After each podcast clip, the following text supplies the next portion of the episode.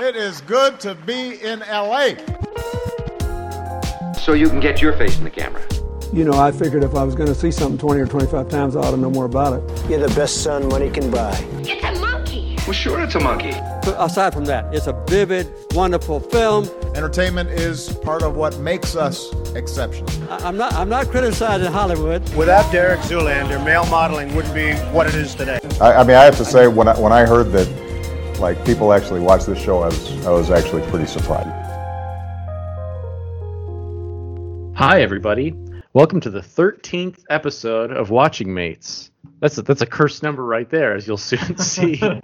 we uh, we are truly in the end game now. I'm your host this week, Lars Emerson, and I am joined by the merciful Michael Levito. Oh, I am merciful. You, you are. You're one of the most merciful people I know. But for our listeners, you know who we are. This is our podcast hosted by thepostwriter.com, in which we explore trends in film and cinema under each post war American president. We talk about film in each president's era. Uh, Mike and I will each, you know, we each choose a film that we believe captures the zeitgeist of that administration on the silver screen. And in our episode this week, we're talking about America's 45th president. Drum roll, please. Donald Trump. uh, feels a little recent, no? Well, that's right, everyone. This is our second to last episode. So let's get right into it. So every week in the Trump administration felt like a major news week. So here's my attempt at a light touch to cover everything that kind of happened those uh, exciting years. Donald Trump was a quote unquote businessman and reality television star who briefly flirted with a presidential run in 2000 in the Reform Party primary. You know, after that, he would rise to political prominence by drawing attention to the birther conspiracy, that being the racist claim that President Obama was not born in America. And then he sought the Republican presidential nomination in 2016, saying that he alone would make America great again. Definitely a political outsider, Trump name called his opponents. He rallied against immigrants as criminals and rapists. He called for a Muslim ban on, uh, well, Muslims entering the United States. He refused to condemn groups like the Ku Klux Klan, which supported him. And of course, he bragged about sexually assaulting women on tape. There was a significant Stop Trump movement in the Republican Party, but his appeal to conservative voters and the party's winner take all primary system elevated his ascent to the nomination and he would defeat the Democrats' nominee, Hillary Clinton, if not in the popular vote, then in the Electoral College, by sweeping a number of historically Democratic Rust Belt states. His controversial victory resulted in Trump becoming the first president in history to have never served in public office or in the military. Uh, and he would come to govern as someone who, well, didn't really have a lot of experience. Shocker there. Uh, he called for a big, beautiful wall on the border with Mexico. He implemented his Muslim ban. He threw American allies under the bus. He enforced a family separation policy at the border. And he failed to seriously distance himself from his business empire. He shirked many conventions of the office, both by employing members of his own family and his administration, and refusing to release his tax returns for years, even though he said he would do it. Social movements like uh, hashtag MeToo, which was against sexual harassment, and the Black Lives Matter movement really kind of came to prominence under his administration. And the largest single day protest in American history was the day after he took office the Women's March. After white supremacists marched on Virginia uh, and clashed with anti racist protesters, Trump stated that there were very fine people on both sides. Trump actually never once had an approval rating above 50%, and of course, he would lose control of the House in 2018. Shortly thereafter, after it came to light that he pressured the president of Ukraine to interfere in the 2020 election and investigate Joe Biden, Trump was impeached and eventually acquitted in the Senate, though this was the first time a member of the president's own party voted to convict the president that being the Republicans' former president's nominee only eight years prior, now Senator Mitt Romney. That was in 2020, and that proved to be the start of a very difficult year for Trump, as a month later, the coronavirus pandemic slammed into the United States and lockdowns went into effect while millions of Americans lost their jobs. Trump downplayed the pandemic and clashed publicly with public health officials, but did sign a wave of massive stimulus legislation, and his Operation Warp Speed did facilitate a giant push into rapid vaccine development. But his actions did politicize many common sense health measures.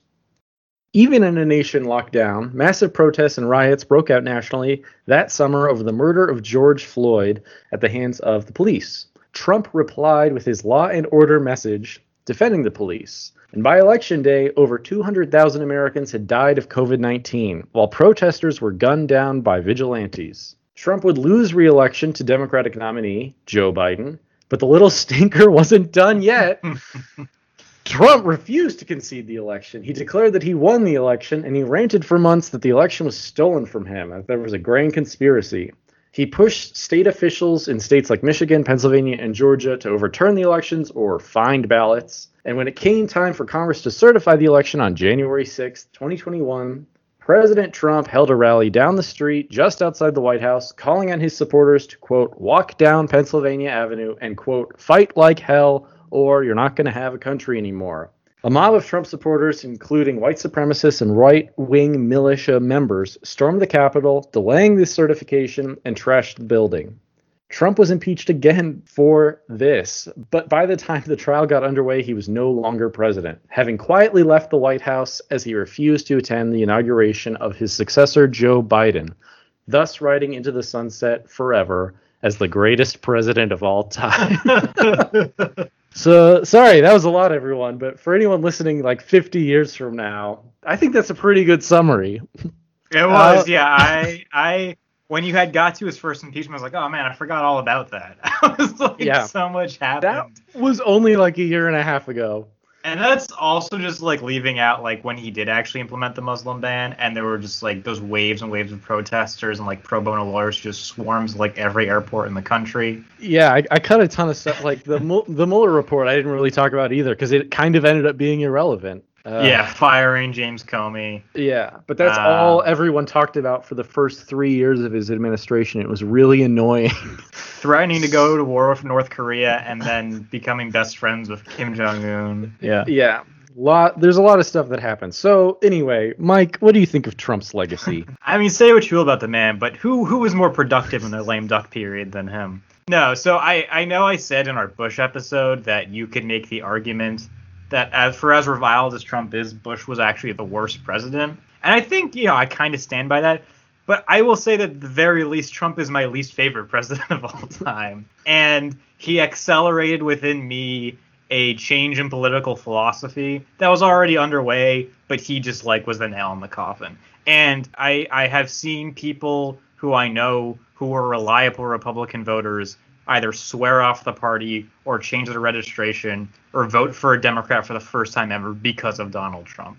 And I will grant you that I live in like a northeastern bubble, but like I think it's kind of hard to overemphasize how much people hated this guy and yet also how much some people absolutely loved him and how those people did not necessarily always fall across sort of the typical party lines. I do think there was like a realignment that happened under Trump. I don't know if it wasn't that realigned in his favor necessarily, mm. but I, I think yes, history will look back on him as just one of the worst communicators of all time, one of the worst just administrators of all time and is just like a poisonous figure who almost and who knows he's still alive he still has time almost destroyed american democracy. Yeah i mean i'd say that that's a bit harsh but it's really not right? I mean you know i think of trump's legacy as one of divisiveness and that there is no going back from it right mm-hmm. is you, you can say you could call Obama a divisive president, or certainly Bush a divisive president, but but there were moments during each where they were not divisive, where there was actually pretty universal national you know in like 60% or more of the nation was like really behind this and like we're like okay that's the president. Let's let's let's do this. I don't think that will happen again for 20 years or more right? I mean you can look at you know biden's approval rating and it is just so baked in right it's like yeah 40% of this country will never give him the time of day even if he does everything they want and 40% of this country is going to just support Biden because they don't want to look like they're supporting Trump, right? Mm-hmm. So that divisiveness is like a poison on America, and it is very much. You know, I think I, I generally see Trump as like a symptom, but he has definitely made this poison stick. Yeah, yeah. Even among people I know who did vote for Trump, even they will admit that he is not a uniter, right? He is not interested in uniting the country he's interested in dividing it. And it reminds me of sort of the ending of this book called Gang of Five by Nina Easton, which is about sort of like the conservative ascendancy, and I guess kind of like the late 80s, early 90s. Like it talks a lot about Ralph Reed and Grover Norquist and all these figures who really kind of they started during the Reagan Revolution, but really took off in like the Clinton era. And it ends with the election of George W. Bush, and it basically says that you know a lot of these people did not want to govern the entire country. They just wanted to govern their constituents. And George W. Bush has to decide what kind of president he's going to be. Is he gonna is he gonna be everybody's president, or is he just going to be the president of his voters? And what, for whatever Bush's flaws, I do think he earnestly tried to be everybody's president. Uh, you could absolutely not say the same thing about Donald Trump, like Right. at all. Yes, absolutely, and, and just kind of his his violation of democratic norms is just, I mean, it's just frankly dangerous. I mean, we'll see, you know, three years from now, but th- there is a genuine risk that whoever wins the vote in some of these states will not be awarded the electors, Mhm. and that is a direct response to Trump saying that he won all of these elections that he did not. Mhm. Yeah, I mean, and that's ignoring like his very real physical legacy, like three Supreme Court justices and like a quarter of the entire federal judiciary. But like that almost feels unimportant compared to everything else, even though it will probably be the most lasting. Yeah. Even if you were like sympathetic to what he was espousing, like on the campaign trail, it's not like he really executed on a lot of it, right? I mean, he did just a lot of mainstream Republican things like cutting taxes and appointing, you know, very conservative judges and stuff, right? He Yeah.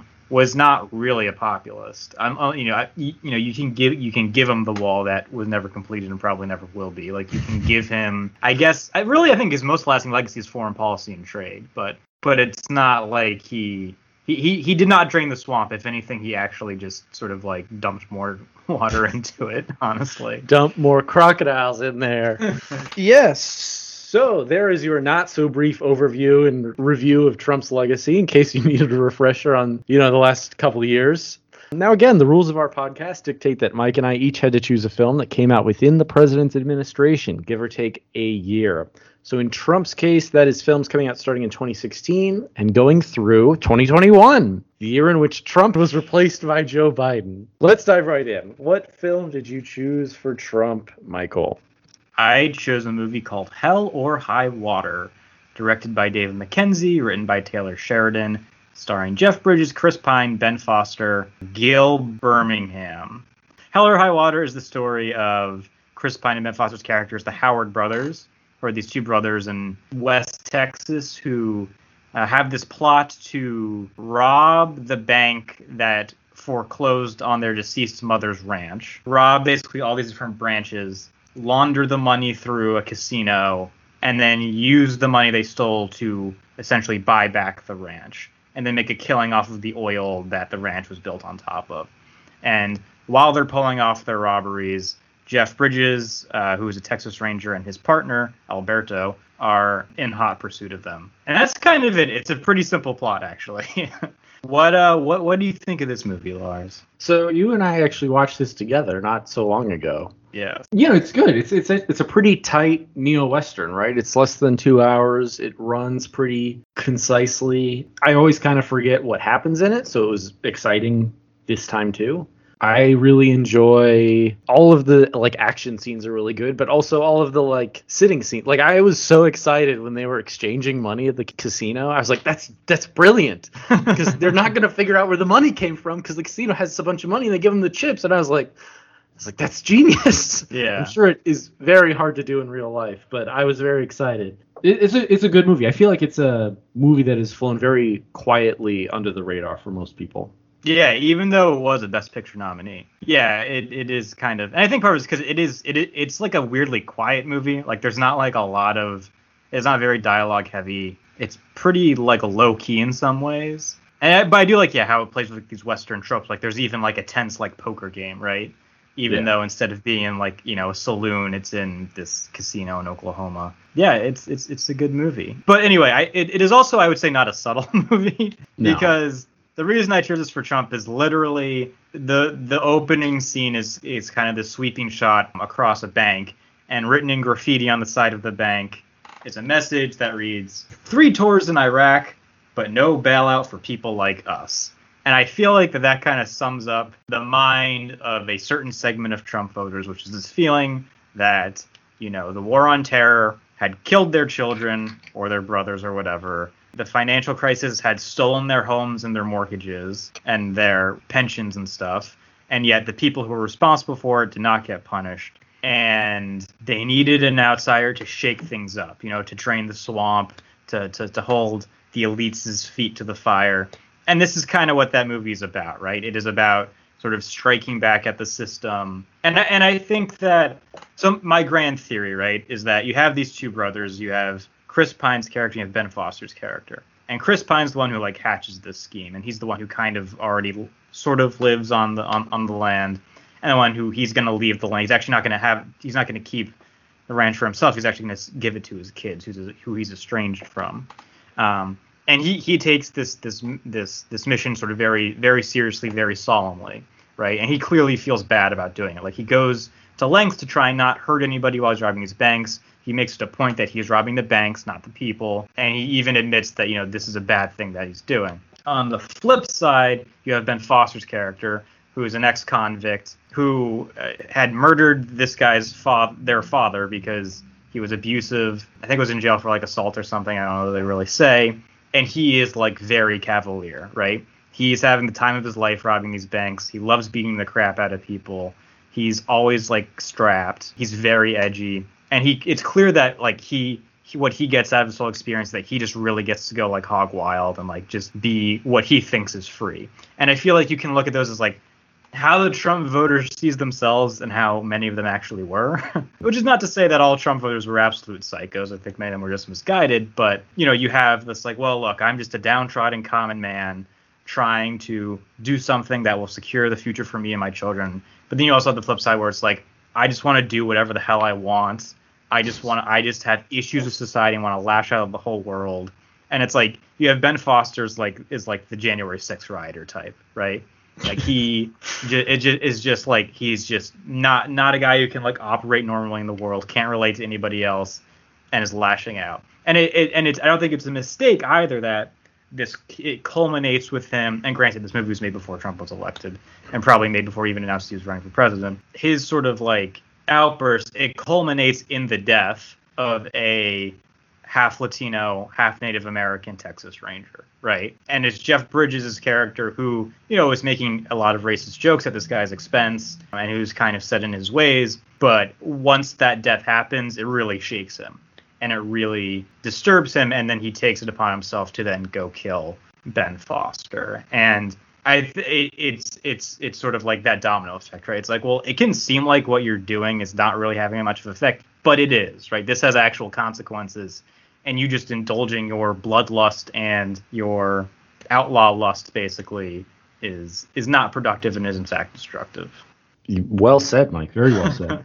yeah, the opening of this movie, especially, it actually kind of reminds me a lot of like Roger and Me, where it's just mm. sort of like a you know middle America in decline. Yeah. And, and I, I think you kind of you hit it right there, right? It's it's how to handle being taken advantage of by a system, and they see like the the banking system is taking advantage of them, and you know they are robbers taking advantage of like a downtrodden America. Yeah, there are some elements of them that are a little egotistical and stupid, but crime and kind of screwing over others to get your way is a very Trump move.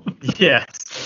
I, I, I like what you said about how they're kind of two sides to the Republican coin, and your Jeff Bridges thing kind of makes me think he's like the Joe Biden answer, right? Is he's like the kind of racist old guy who's like, well, actually, this is bad. I should change my ways.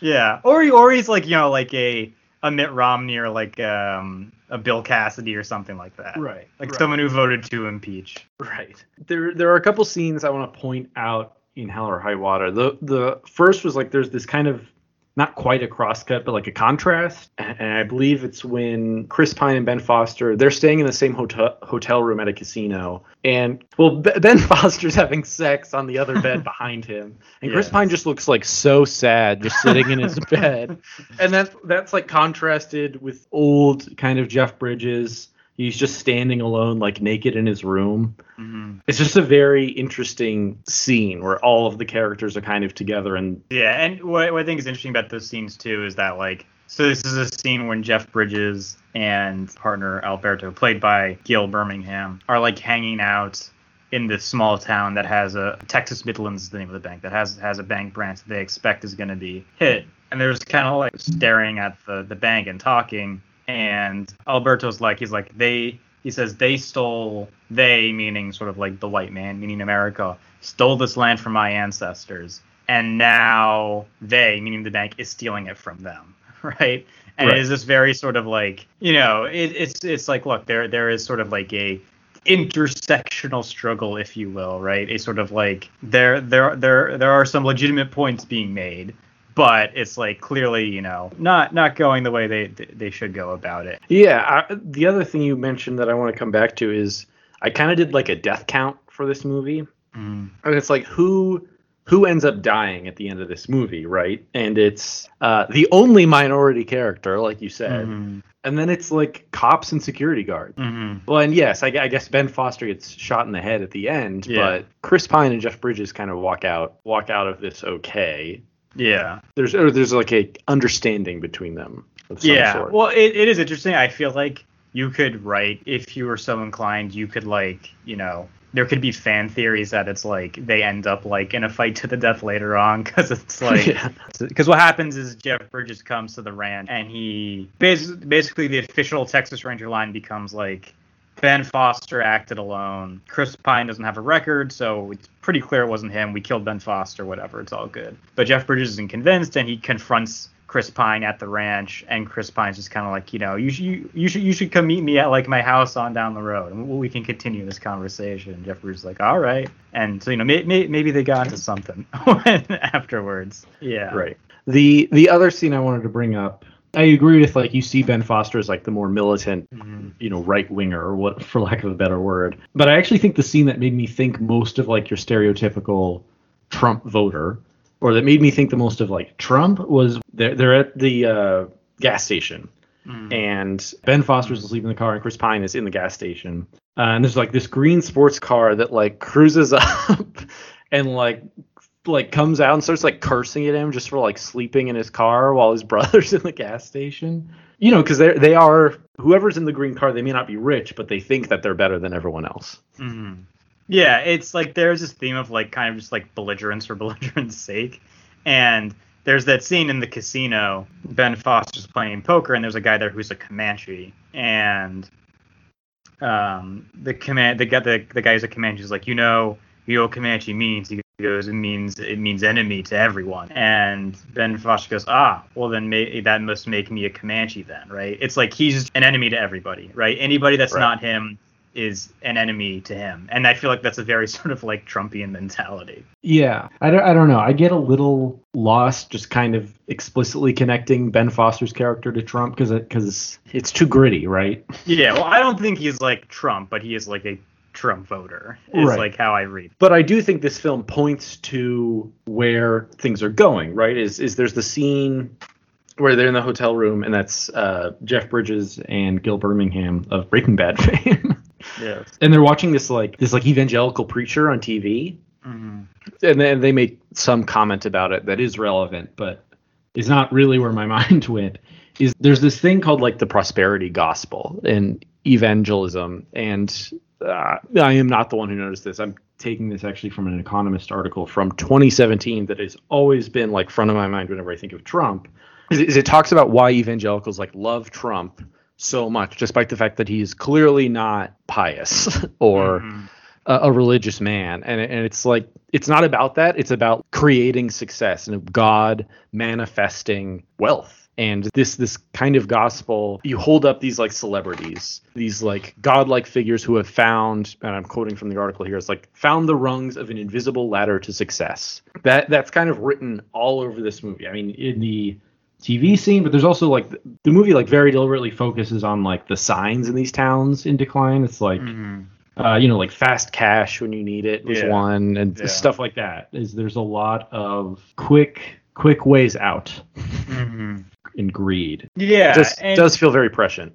It does, and it's interesting because I feel like that is like a theme of like the Trump movement is sort of a contempt for sacrifice, and maybe this is just sort of like a purely like COVID related thing, but it's like you know there, I don't know, there, there there's to me a sense of it where it's like a demand for basically constant satisfaction in a way, but there's a sense that it's like it shouldn't be incumbent on me to make sure things are okay. I should be able to do whatever. Like, I, what I think the big thing about Trump is that he gave license for, for people to basically no longer pretend that they weren't selfish, right? Like, I think that's the biggest thing.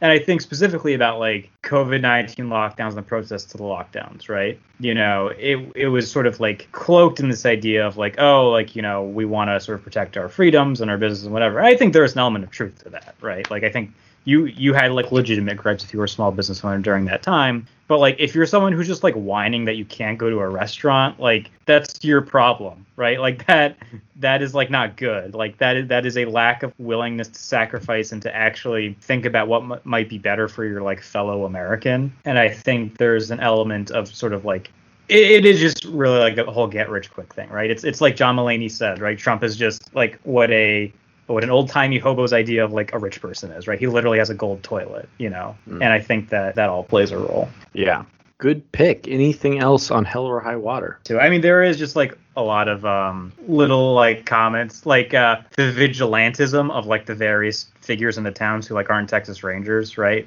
Oh, They're well, th- there's like the scene where they rob the bank, and because of mm. course it's Texas, literally yeah, everyone everybody's has a gun. And then there's a fleet of like Range Rovers following them. But then there's also like when Jeff Bridges is investigating the first bank that gets robbed, some guy makes a comment where he's like, he's like, well, it's a good thing if they use like they, if they ran into me, you know, I'd I'd string them up on the nearest tree.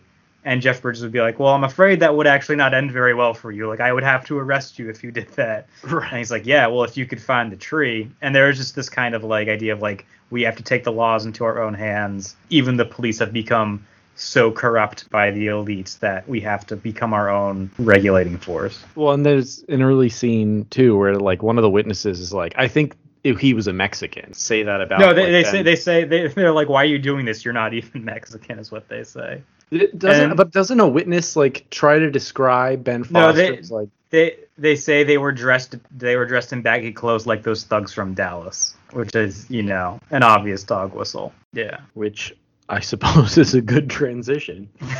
yeah. um, so the film I went with was 2018's Black Klansman, directed by Spike Lee. It stars John David Washington, Adam Driver, Topher Grace, Laura Harrier, Alec Baldwin, and Paul Walter Hauser. It tells the mostly true story, though the film takes some pretty dramatic diversions uh, about Ron Stallworth, who is a, a, black police officer in Colorado Springs who joins the Ku Klux Klan over the phone in the 1970s.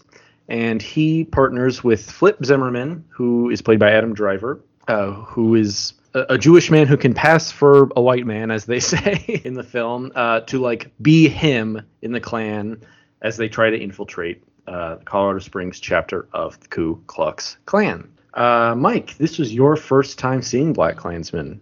Did you love it or did you really love it? I would say that I enjoyed it. I thought I thought it was a well-made movie. I don't understand why, because like the actual story took place in 1978, but this movie takes place in 1972. I don't really understand why they did that. I think it was maybe just so they could have Nixon campaign posters all over the place. Yeah, I thought this was good. It's interesting, right? It is. It is at once incredibly disturbing because it involves the Ku Klux Klan, but it is also very funny. Like there there's an element of them kind of just like clowning on the Klan And I think John David Washington is actually like very funny in his role, as is like Paul Walter Hauser. Um, as it, Topher Grace is also very funny. He plays David Duke, the comedy role of the year. um, no, it, it's a very well acted movie. I, yeah. I love the casting in this movie. And like I, I I think that what they were trying to do is they were trying to kind of make it like a blaxploitation movie. Like they were trying to kind of make it like Shaft. So like it has this like weird ending, not like the ending ending which we're gonna keep for the end, but this like weird ending where like it's almost it feels almost like too rosy for like a true story where it's like they end up busting this racist cop and they like all high five each other. and I feel like that's probably because it's supposed it's supposed to be more of like a they're trying to make it into kind of like this like 70s like shaft like fantasy. But I think it, it like mostly works. There's again like some very affecting scenes like the scene where it contrasts the like black student union meeting where Harry, Harry Belafonte is speaking about a lynching he witnessed, and then it contrasts that with the like the Klan initiation meeting where they're all watching the birth of a nation and like mm. cheering it on is very effective. And also just like the scene where they're just like dancing to "Too Late to Turn Back Now," also really good. Yes, But yes, I love that scene. I, yes, I, I I went back and rewatched it actually when I was done with the movie. Um, which, but I think it is something very interesting where it's like, so uh, two things. One is that like, if this movie were released in like 2020, I'd be very interested as to what the reception would be because it's like an ostensibly pro cop movie. It is. Like, yeah, I was a bit get of- that. Ron Stallworth, the the black police officer, falls in love with like a campus radical who he was initially investigating undercover, and they argue about like, are there any good cops? Can you reform the system from the inside? I think the message of the movie is basically yes, although they kind of leave it unresolved because they they argue, and then the sort of ending sequence that we'll save for later kicks off. the argument clearly seems to be yes in a way right? Is is they do contrast early on in the movie. You know the klan is talking about like oh we hate all black people. And ron stallworth is like talking to his kind of girlfriend. He's like so you hate all cops. You're generalizing about an entire genre of people even if they're a black cop in the same way that the klan is generalizing about an entire genre of people they they very deliberately make that point Yeah. and the film like has a bad cop character who I believe is not canonical to the actual story in real life, kind of explicitly for that purpose, right? hmm Yes, I, I think there is a semi well, if not pro cop, it's pro don't judge people. Yeah. Well, it's interesting, right? Because it does remind me of, and it's terrible for multiple reasons, but I don't remember if it was after the shooting in Christchurch, New Zealand, or the one in Canada at the Sikh temple. But uh, I was very much monitoring right wing news sources then. And National Review actually wrote an article after one of those that was like, the FBI needs to like rededicate like resources to fighting the Ku Klux Klan. Like hmm. they did it in the past, and like this is like a legitimate and very important use of law enforcement is to like tamp down violent hate groups, which I think is true. And I think the way that it, in some ways there was like maybe uneasy alliances between certain groups and you know the sort of like law enforcement community, I guess, like especially when it came to you know like the the January 6th riot, right? It came after this whole summer where like people were like very upset at the police and rightfully so.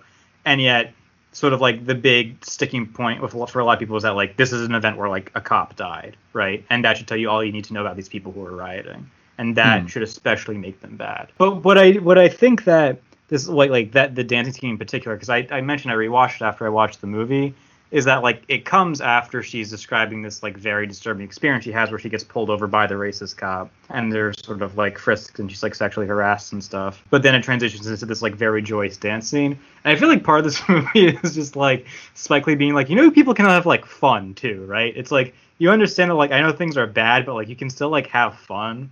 Like i feel like there was sort of among some people mostly just people on Twitter. But like there was this idea that it's like we can't like, you know, this is not normal. Like we have to devote all of our energy 100% to fighting Trump. We can't enjoy things. Like I remember specifically when the Capitals won the Stanley Cup and they had the parade in Washington, there was some guy on Twitter who was like, I don't understand how all these people can be just enjoying themselves at the Stanley Cup parade now because blah blah blah. And it's like you understand that like we're like like a day is a long time and we can't devote all day to like you know being angry at trump. Go Again, Caps, yeah.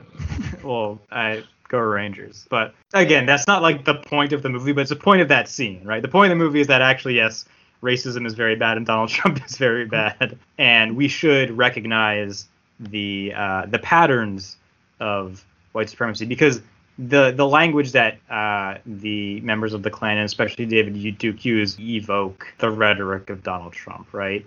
Yes. Mhm. And you know, I, I've I've kind of wanted to choose this film since we started this podcast for Trump, kind of explicitly for that reason. Is we've I mean we've hinted kind of all along that like film in the Trump era was always about Trump, even if it didn't mention him. I mean, you could say like Thanos. People wrote articles about how Thanos was Trump, right? It's like, okay, Thanos is a character who's existed for years, but it's like, yes, I can see that, right? Is everything was Trump all the time. And here's a movie that kind of explicitly acknowledges that and is very on the nose, right? They go out of their way to, you know, to say like America first. And uh, and yeah, like Da- David Duke on the phone with you know Ron, he's like, we need people like you and I to help America see its greatness again. yeah, yeah.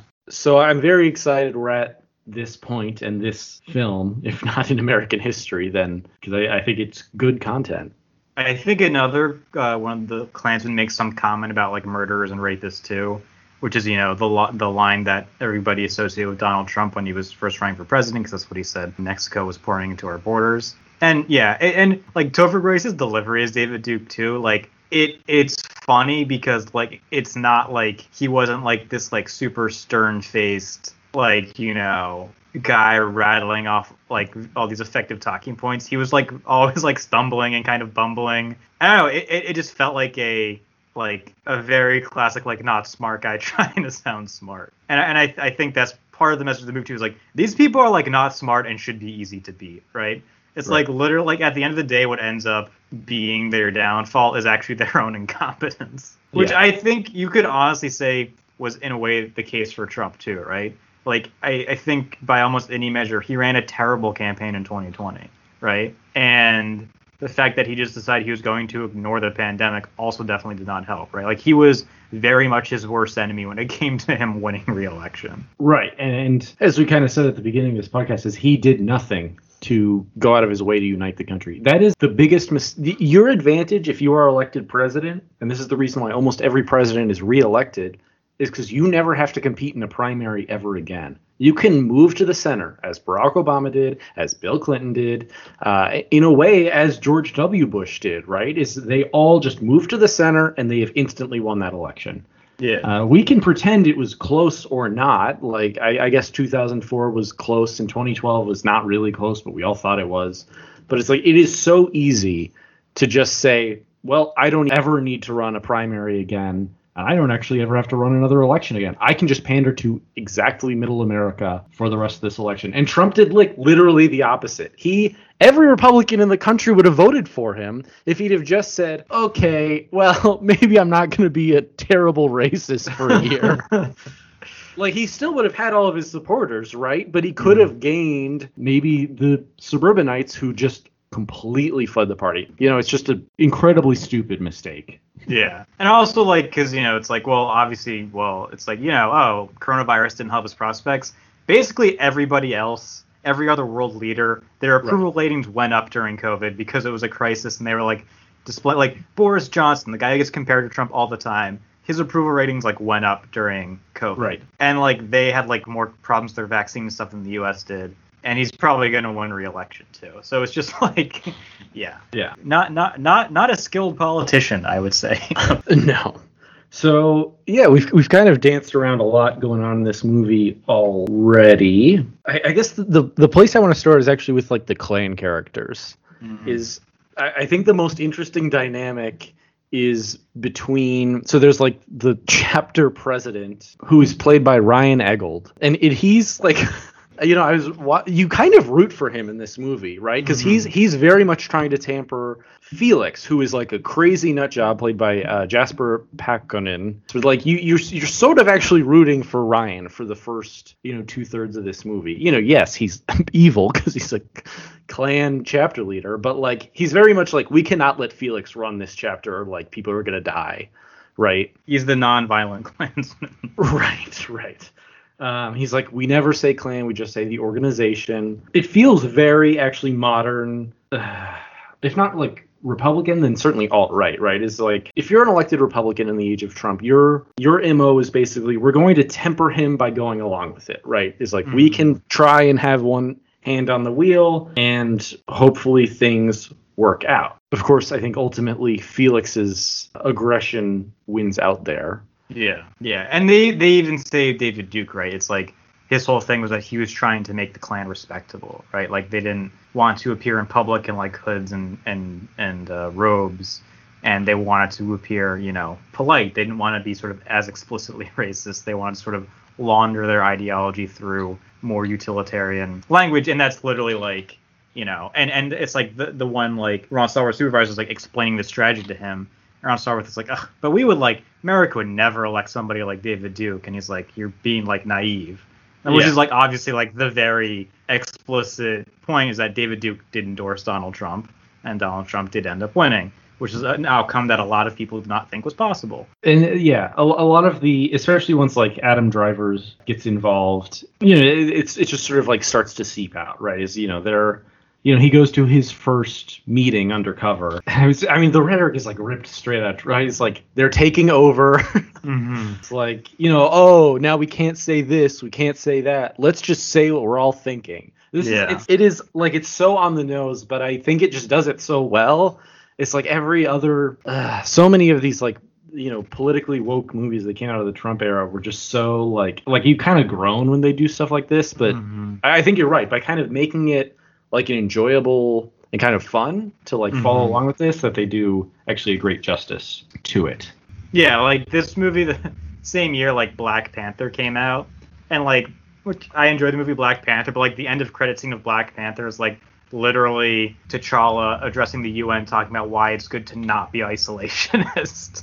Right. like it is pretty not subtle. Right, right. And uh, you know, it, it also deals with kind of like to go over to the police side and John David Washington's character Ron Stallworth. It deals with a lot of stuff that people I think learned about in the Trump era. It's, you know, it deals very directly with code switching. Right? Is I, I I I bet most people before Trump did not know what that meant, but I bet almost everyone does now. Yeah. Um, and you know, he they make a kind of a joke out of code switching where he like tries to pretend to be like a white Klan member on the phone, and then at the end, you know, he kind of tricks David Duke and like reveals himself. And you know, they talk about like micro and macro aggressions, you know, dog whistling. I mean, it's all addressed in this movie very succinctly. It's it's well done in that regard. Exactly. Yeah. Yeah, it is, and yeah, it's like like a thing that I think like can't really be ignored is that like people like moved to the left like because of Trump, right? It's like my like 95% plus white hometown, like in 2020 was was covered in Black Lives Matter signs, which is Mm. not a thing I would happen. I think would happen even like in 2014 during the first wave of like Black Lives Matter protests, right? Trump's election like made people want to learn, um, Right. and, and and want to kind of like change and like. I think there were some people like grifters who, who took advantage of that, but like you know, I think there was like a lot of genuine interest that like it really did move. It like it you know really the suburbs left, but I think just a lot of people left too. It it caused like this really stark reevaluation of like what was possible, and and and, and I think in a way that that's kind of exemplified through Adam Driver's character, because because Ron Stallworth is like, why why are you not like more as concerned as I am, right? You're Jewish, they hate you too, like you have skin in the game. And he's kind of resistant to that idea. But eventually he comes around, he's like, look, he's like, I never really thought about it before. I didn't. And now it's the only thing I can think about. And I think that was that's kind of one of the lasting legacies of the Trump administration is that people now just can't not think about it. And I think Right. also people just could not think could not not think about him, right? From day to day, like because he was just so unpredictable and like disturbing, honestly. Yeah, I, I love I love that line uh, by Adam Driver. And, and I mean, like you said, I mean, the, the setting of this movie is also kind of important, right? I mean, it's set in Colorado, which is a very white suburban state, and it's also it would move very dramatically against Trump. Is this the kind of people?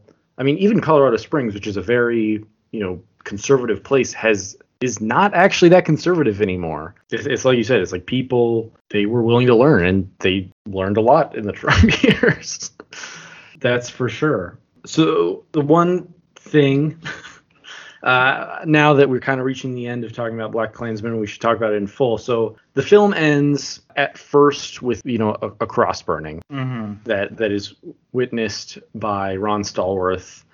Uh, but there's actually a scene after that. Is this film is probably the closest we've now come to uh, breaking our rule about this podcast. It it you know it, it goes from this cross burning uh, and transitions into the Charlottesville rally in 2017. And you know, it, Trump is very he is on screen at this point. He's talking about how uh, how there were very fine people on both sides, and it shows footage of you know people getting run over and protesting and white supremacists marching in the year 2017.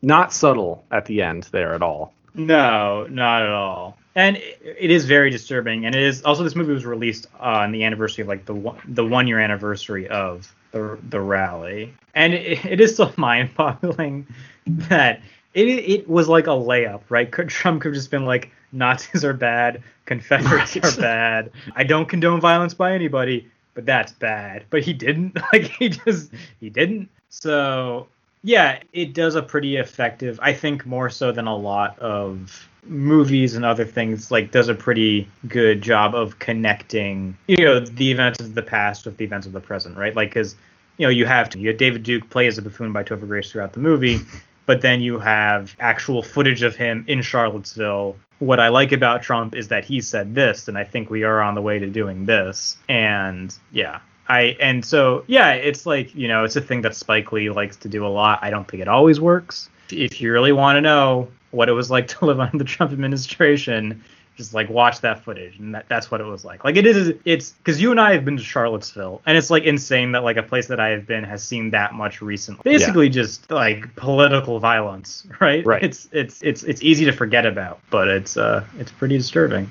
It is, and and to kind of bring this full circle is the film singles out Heather Heyer, who is the only person who died mm-hmm. uh, in the attack, and she's you know a white woman who is counter protesting the Unite the Right rally, very much on the good side. And yes. the film ends with kind of like not quite a dedication, but it's like it, it applauds her, which you know to go full circle kind of goes to what we said at the beginning, where it's like this film is actually more about people coming together than it is. This is like a white girl, right? Who was mm-hmm. doing a, a, good thing and helping people by standing up for the right side of history is to be against, you know, white supremacists. And Spike Lee like very deliberately singles her out instead of any of the you know black counter protesters or mm. so on and i think that's a very interesting choice and a very unexpected choice by him and on i would not have expected it like in the Trump era at all, right? It, it is like there was almost, you know, in the farther left corners of Twitter and dialogue, it's like we don't really need to care what these white people say, but I, he's actually deliberately saying like she died doing a good thing, and we should not discount her just because of that, right? Not just because of the color of her skin. Yeah, I, I think in a way this movie does try to, in some way, make the argument that like sort of the far right and the Ku Klux Klan like are a fringe. And I understand the tendency to like you know basically just like paint with the broad like a broad brush and just be like it, it's all these white people's fault. I think part of it is just because like it, it, dwells so much time with the Klan. But like you know there is that that scene when um David Duke is giving a speech and you have all the like waiters at the event like are standing against the wall and it's like all these the, like these white women who are working there are like very into it and all the black women are like we had no idea this was right, right. like if we had known we would not be working today. Yeah. Which was actually very funny. Um, but at the same time it's like you know you have like these white cops who are like also very into the idea of bringing down the klan. And again it's like a movie that had it come out two years later, I feel like would not have gotten as good a reception because of that. But but I, I think there is something because you know I feel like Spike Lee very much has the reputation of being you know people have accused him of being anti-white. I don't think he is. I mean he's worked with enough like white actors and like right. writers and stuff that I think it'd be an exaggeration to say that, but like, you know, it doesn't have these sort of like you can watch you can watch Do the Right Thing and be like, well, why why did they do Danny Aiello like this, right? Like, why did they have to burn down his pizza place? right. But it's like you don't really get that same reaction walking black. Like, there's actually a like I would argue a more unifying message from Black Klansmen. Yes. Than something like do the right thing. Yes, I completely agree. Anything else on Black Klansman, Mike? I don't think so. No. I, I I will say it again. The acting in this film is impeccable. That Adam Driver did not win an Oscar and that like almost no one else even got nominated is ridiculous. Yeah, um, I was I had not seen John David Washington in a lot outside of like Tenet. Um, well, yeah. And I know after Tenet, people were like, "Are we sure he's like a good actor and not just Denzel Washington's son?" But I think he's actually like very good in this. Yes. Also, the soundtrack to this film might be like my favorite soundtrack from the last five years. Mm. It's really good. Yeah. All right, and that is Black Klansman. So, Mike, what can we say about film in the Trump era? What what connects these films? I think there is a lack of subtlety in a lot of them, right? Yeah. People were very much clamoring to comment on what was going on. But I also think there was just a fascination in what we viewed as like marginalized members of society, whether it is African Americans or whether it actually was, you know, basically just, you know, rural whites, right? You know, I, with Hell or High Water, you know, it's I don't think it's a coincidence that like before Hell or High Water, you had shows like Sons of Anarchy or Justified, which were also about those kinds of communities. And granted, they all predated Trump, but it was definitely the lead up to something, right? And the lead up to the idea that like this population is significant for good or for ill, but it's very significant, right? And just like a consciousness, if you will, about about these kinds of things. Um, yeah. Right. I mean, there's there's there's two theories to Trump's kind of electoral success, right? And the, the original theory that everyone would never shut up about is like Trump spoke to these forgotten voters, you know, who are in economic strife in the mm-hmm. Midwest, and you know they're very sad and upset, and they needed someone who spoke to their interests. And that I feel like that prevailed for most of his early presidency before like actual data started to come out. And it's like, okay, no, actually Trump like mostly succeeded because of racism and Mhm. people thought that people who didn't look like them were doing better. We've got a we've got a good article series on the Post Writer about what's going on in the Midwest and all that actually coming out these days. So check that out.